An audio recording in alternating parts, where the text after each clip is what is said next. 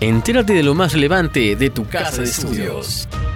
El Zarpazo Informativo con Sergio Gaona.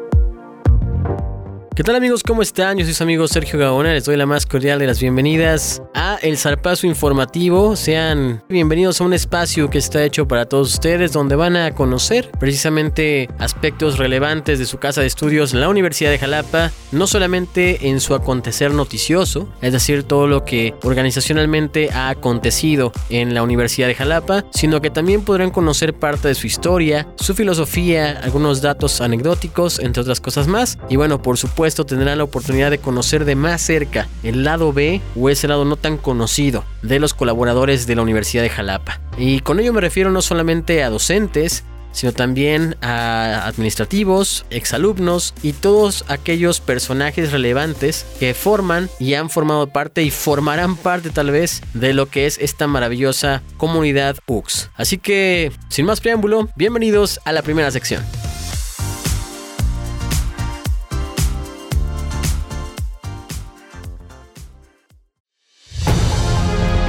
Filosofía UX.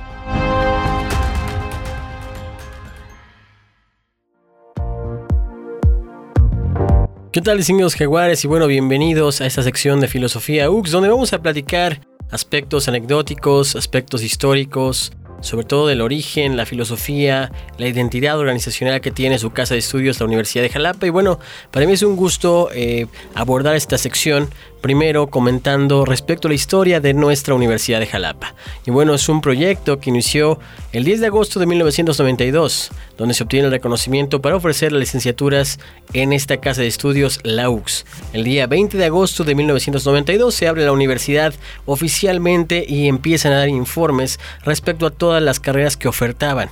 Recordemos que al principio la Universidad de Jalapa se encontraba adscrita, por así comentarlo, aún a la Universidad Veracruzana. Sin embargo, con el pasar de los años nos volvimos independientes y solamente tenemos ahora a bien pues estar eh, ligados directamente con eh, la Secretaría de Educación Pública.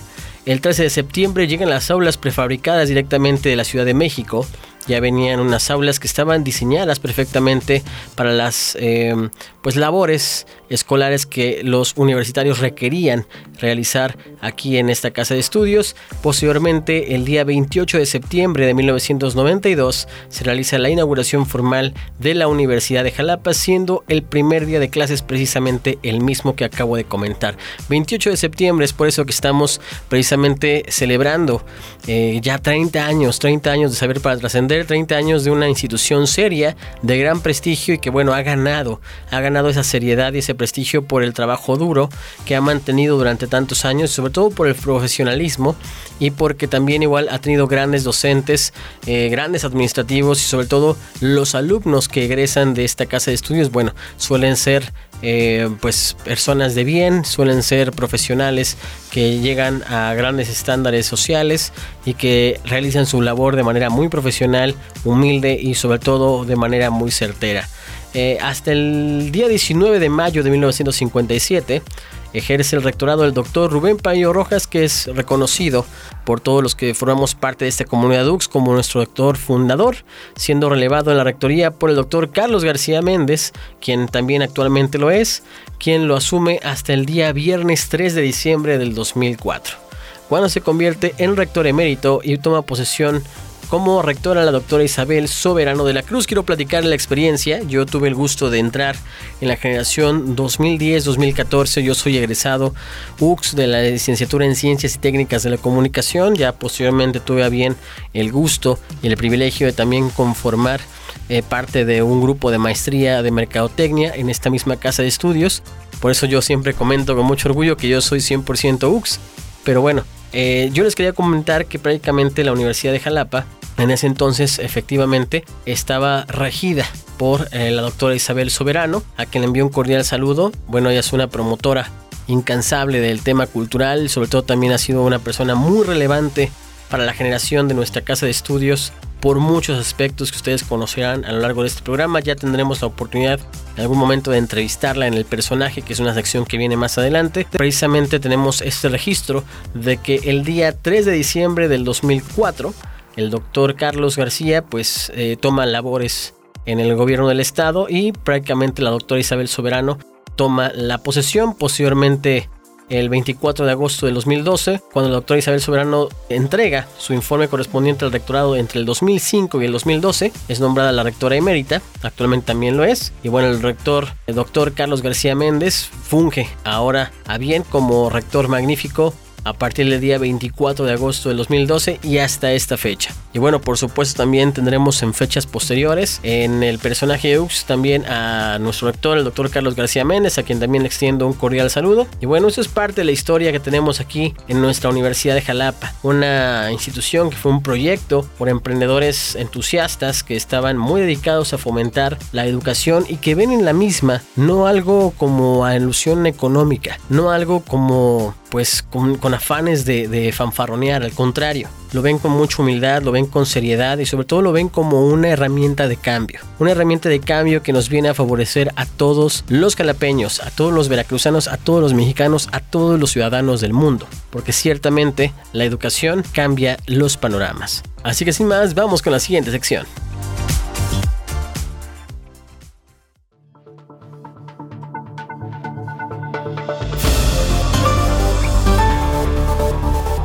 Noticias UX.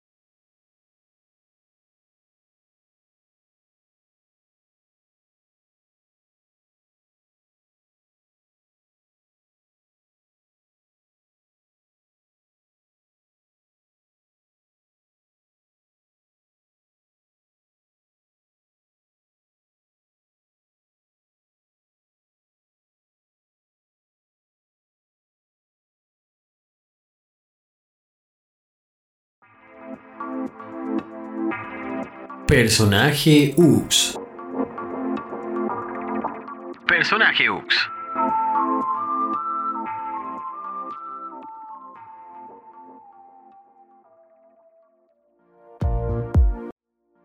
Y bueno amigos, prosiguiendo con este programa El Zapazo Informativo, pues llegamos a esta sección muy apreciada, la verdad, por un servidor que es la entrevista. ¿Y por qué? Porque precisamente en este espacio tengo la oportunidad de conocer más de cerca a alguno de mis compañeros, algún colaborador de esta gran casa de estudios, la Universidad de Jalapa, donde puede compartirnos respecto a su acontecer, respecto a lo que él hace, respecto a cómo puede a ustedes facilitarles la vida dentro de esta casa de estudios. Y ahora tengo el privilegio de estar con mi amigo el maestro José Enrique Pestaña Rodríguez. Él es licenciado en Educación Física, eh, Deportes y Recreación y bueno, actualmente es maestro muy dichosamente por nuestra casa de estudios en docencia y evaluación docente. Mi estimado Pestaña, bienvenido. La verdad es que me siento muy gratificado de que estés aquí en este espacio de Zarpazo Informativo, donde pues no solamente damos a conocer información relevante del acontecer de esta casa de estudios, sino que también tenemos la oportunidad de vivir la experiencia de platicar con compañeros que nos pueden compartir desde su lado A, es decir, la parte profesional, pero su lado B también la parte humana, pues cómo llegaron a la UX, qué es lo que hacen en la UX y, todo lo que ustedes gusten compartir. Así que bienvenido. Buenos días, Sergio. La verdad, un gusto que me hayas invitado. Bueno, como ya dijiste, mi nombre es José Enrique Pestaña. Cuando entré aquí tenía yo nada más la licenciatura en educación física. Esta escuela me dio la dicha y el gusto de poder hacer una maestría. Empecé a trabajar aquí en el año de 2019 eh, entré curiosamente en el grupo de vigilancia y siempre voy a decir que entré aquí por una casualidad, porque estaban en un proceso de que querían renovar a ese grupo y por cuestiones de que yo entrenaba una, una cosa que se llama pentatlón militarizado, me contacta un, un, señor que es el capitán Mucharraz, nos invita y casi sin conocernos este, nos deja entrar aquí a trabajar, simplemente con la promesa de que íbamos a trabajar bien, de que íbamos a hacer las cosas como era debido. Irónicamente el capitán ya tiene un buen rato que se retiró, pero a los que nos invitó logramos quedarnos. Al cabo de aproximadamente un año me se me da la oportunidad de empezar a hacer la maestría, que la acabo de concluir por si hace un par de meses. Y de hecho, el, te comentaba el viernes mi examen protocolario, donde ya se me dio, si quiero verlo de manera oficial, el grado de, de maestro. No sé qué más quisieras que te comentara. Excelente, ¿no? Pues la verdad es que escuchar tu historia es muy gratificante y bueno, te voy a, compartir algo, mi estimado Pestaña. Yo creo que nada en la vida es casualidad, todo tiene que ver con una causa, más bien sería causalidad, que ahora pues tengamos el gusto de tener un colaborador como tú. He tenido el gusto de coincidir contigo en pasillos, evidentemente nuestra actividad eh, laboral sí tiene diferentes áreas, sin embargo, todas están interconectadas y en algún momento pues he tenido el gusto pues de no solamente conocer de tu persona, sino también de tu trabajo y pues me he dado cuenta que pues estás muy activo precisamente en algunas actividades concernientes al cuidado de las aulas, al cuidado precisamente de lo que es el recinto de la institución, pero sobre todo a que exista un orden y una administración adecuada en cuanto a la asistencia y otras cuestiones más. Platícanos qué es lo que hace nuestro amigo el maestro José Enrique Pestaña Rodríguez en la Universidad de Jalapa. Actualmente Funco como gestor académico. Eh, mis funciones como tal son supervisar, como ya dices, aulas. Más que nada es ver a que los alumnos, por ejemplo, eh, estén cumpliendo el reglamento interno de la escuela, los docentes también. Eh, la cuestión con los docentes es también supervisar que sí estén dando su clase o que no nada más lleguen cinco minutos, pongo alguna cosa y me salgo. esa es una de mis funciones.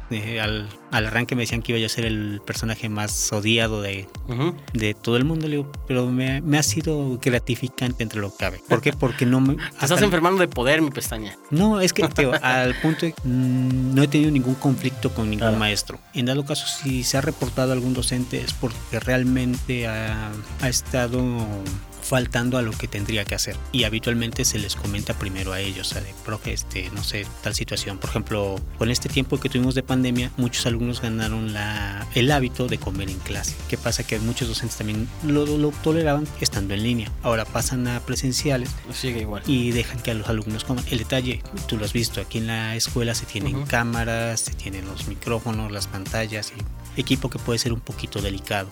¿Qué pasa si entra un alumno o están comiendo, empiezan a jugar, avientan algún líquido, alguna comida que le caiga a la computadora, a la pantalla? Es lo que yo le decía a los docente, ¿quién va a absorber después ese gasto? O sea, no es por estar nada más como un cuchillito de palo ahí de maestro, es que presiona al alumno, es que no, es para protegernos al fin y al cabo a todos.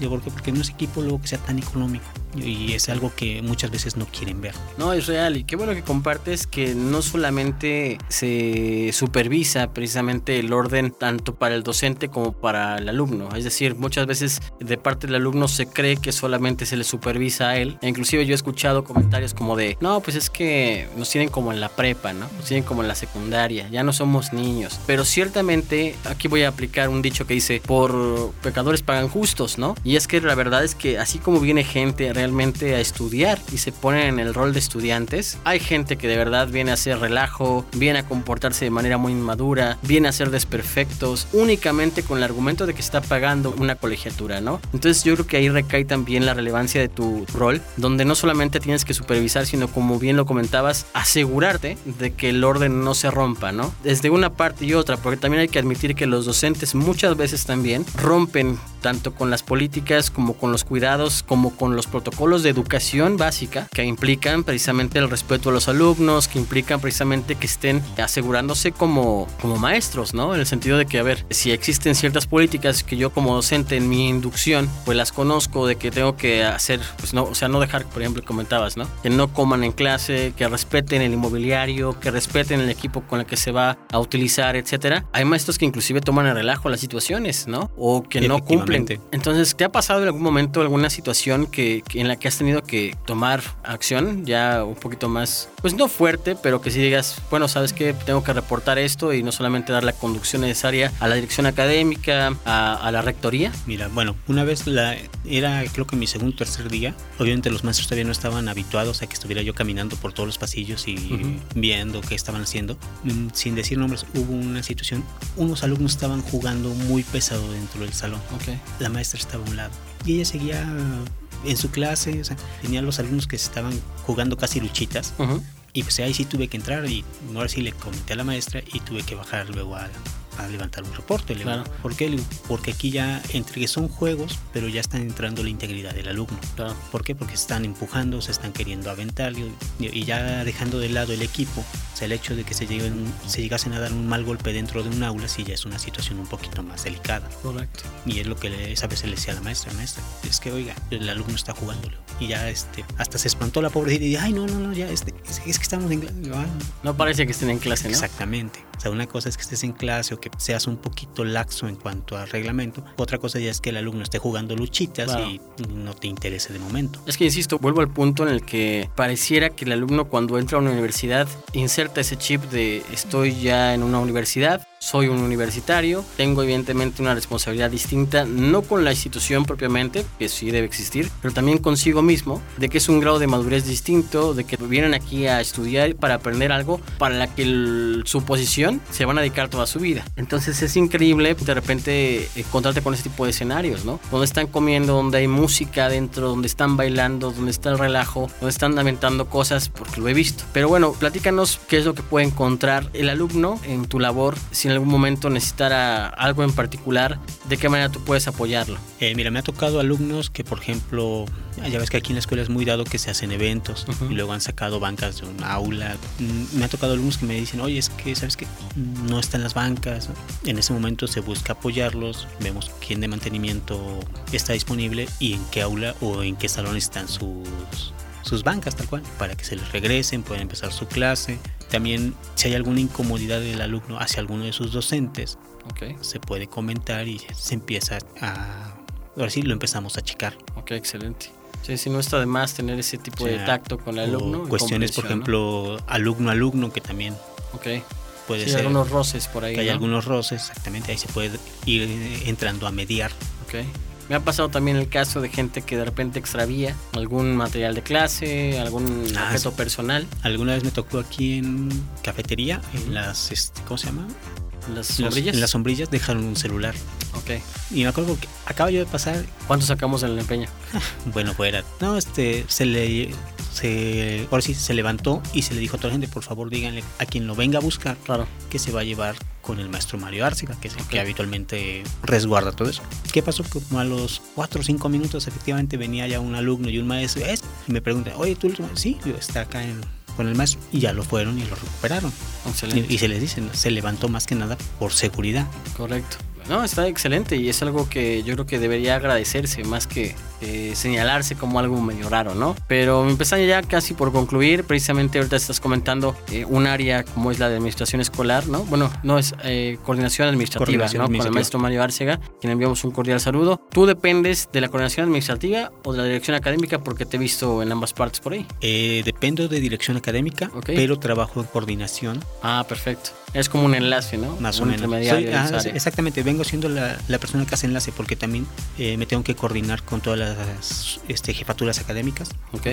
Sí, sí, para precisamente hacer los reportes a las incidencias que van aconteciendo, ¿no? A lo largo de los días. Y bueno, ¿dónde te pueden encontrar? Yo sé que andas en toda la escuela, pero de repente si tienen alguna inquietud muy concreta, lo que tú acabas de comentar, algún roce, alguna inquietud con un maestro, eh, algún objeto olvidado, alguna situación que acaba de acontecer en el salón, ¿dónde pueden ir a buscarte y decirte, maestro José, pasa esta situación, necesitamos de su apoyo? Habitualmente estoy en el área de dirección académica, en el en el edificio de torre, planta baja. Ahí me llegan a encontrar cuando no estoy pues, en recorrido. Excelente. Pues mi estimado Pestaña, fue para mí un gusto poder platicar contigo, aunque sea un ratito, conocerte un poquito más. Sé que eres un apasionado del tema deportivo, pues tu primera formación de licenciatura lo dice. Y eres también amante de los perros, eso que creo que te va a dar muchos votos acá. Y bueno, pues ya por último, quisiera que nos compartieras una frase o un pensamiento que a ti en lo personal te mueve, te impulsa, te motiva y que quisieras compartir con nuestra audiencia. Ok, mira, una frase que alguna vez un, un compañero me lo dijo en pentatlón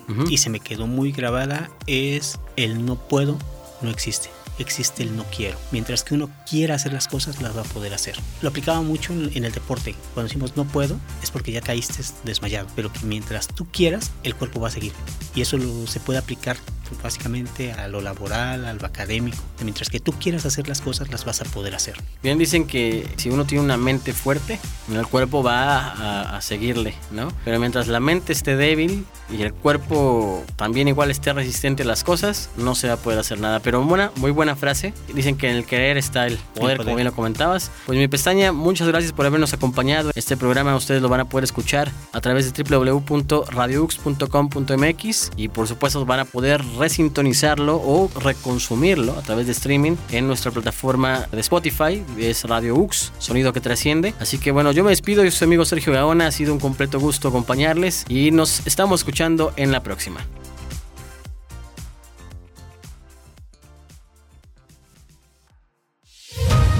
El Salpazo Informativo es una producción de Sergio Gaona para Radio UX.